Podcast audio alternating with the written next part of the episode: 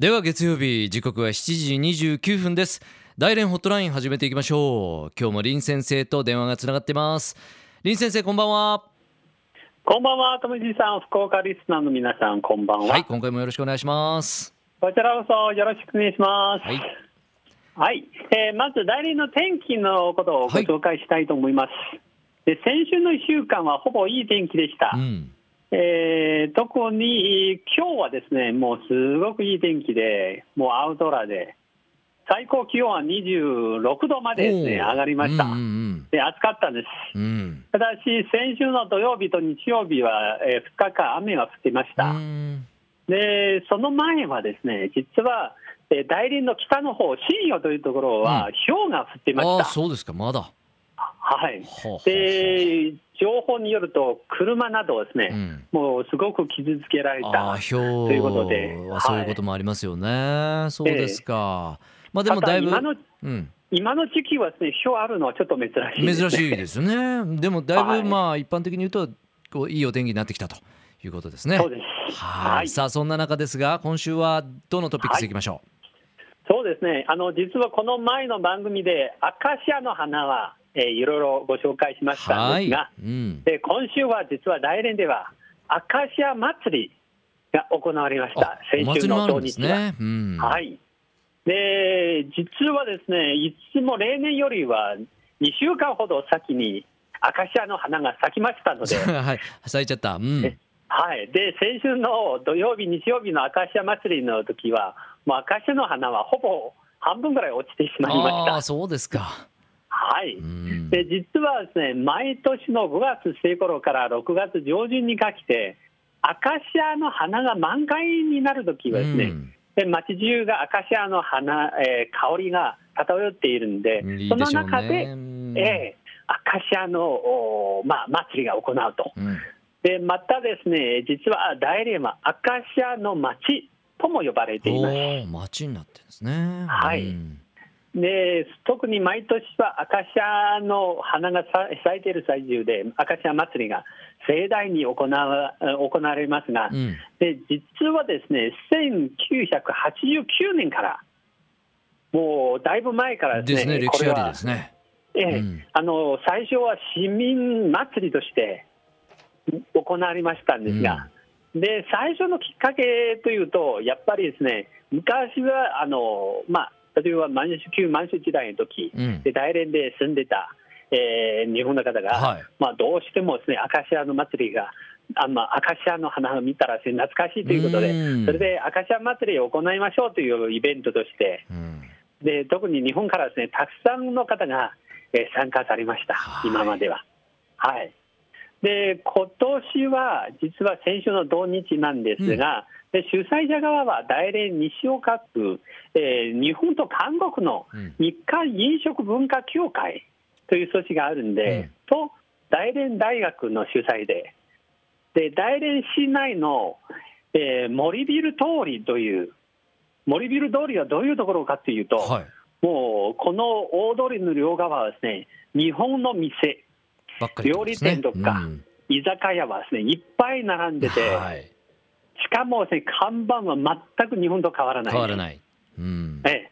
あのー福岡っていうとですね、あそこに似てるんです。い繁華街のところ。えーっと渡辺通りではなくて大白通りですかね。ええあのその飲み屋さんとかですね、クラブとか、あ中洲ですか？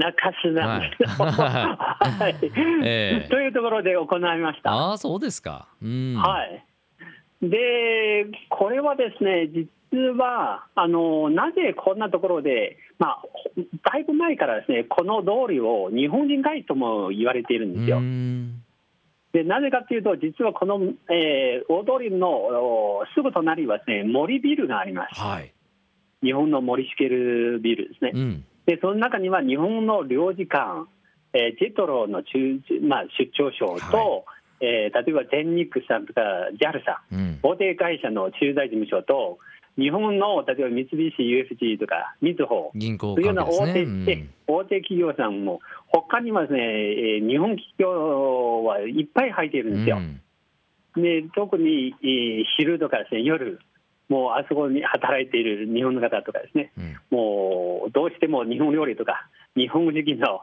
文化をですね、はあえー味わいたいで、うん。それで、えーできたんですよ。なるほど。はい。えーただし、えー先週の土日は、あそこでどんな祭りを行ったかというと、ええ。あのーその現地のその通りの中国人の店だけではなく、うん日本から韓国のお店も出店されてえいました。でえー食べ物のほかに、えー文房具とか日常,、まあ、日用用う品ん。など、えー即まあ、展示即売も行いました。うん。で特に私は一番びっくりしたのは、日本で大体、例えばですね、はい。1000円ぐらい、えー売ってるフライパン、ええであそこはなんとですね1万円以上売っていたんですよ。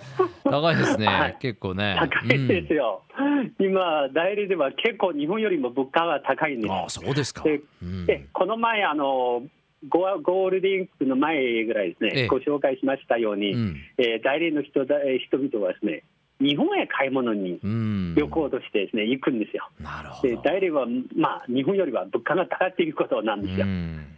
はい、で展示即売会のほかに、うん。えー地元の狂劇、ああ狂劇のファン,、うん。えファンたちも狂劇出展も行われてて、でまた大連大学の学生たちはですね、うん。えー日本の歌、ダンスを披露、あえーなどそういったお祭りですね、えーえー多彩なイベントをですね、うん。もう盛り上がっていました。うん。明石家祭りね、うん。はいでその他にはですね日本の裏千県ですね、あ。えー代理の駐在事務所があるんで、うん。えーで佐藤はですね、えー実演も行いました。うん。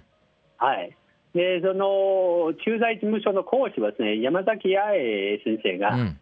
もう茶道の、その場で茶道の由来、歴史、うん。えーお茶の精神ですね、うん。のことをいろいろご紹介しました。うん。特にその、まあ、茶道はすごくいろいろ大変じゃないですか、はい。畳とかですね、はい。うん。敷いてて、結構、もうみんながひどいので、ね、初めての方はね、ええ。うん。で来場者にはですね、えー日本の抹茶と和菓子を、でいろいろ配ってて、まあ、飲んでもらってて、え。もういい評判だったんですが、うん。ただしですね、畳の上であの正座できないえいやー痛いでしょうね。の人はですね、もう結構いるし、あと初めて日本のお茶飲んでて、その苦味とかですね、まあ、例えば、えー戸惑いなど、うん。もういろいろあってて、でもそのお隣の人を聞いたらですね、もう日本の文化ですね、もう面白いとかですね、ああそうですか。よかったよかった、美味しかったというという方ももう出たんですけども、はうい、ん。ええ。そういったイベントが明石家祭りですね。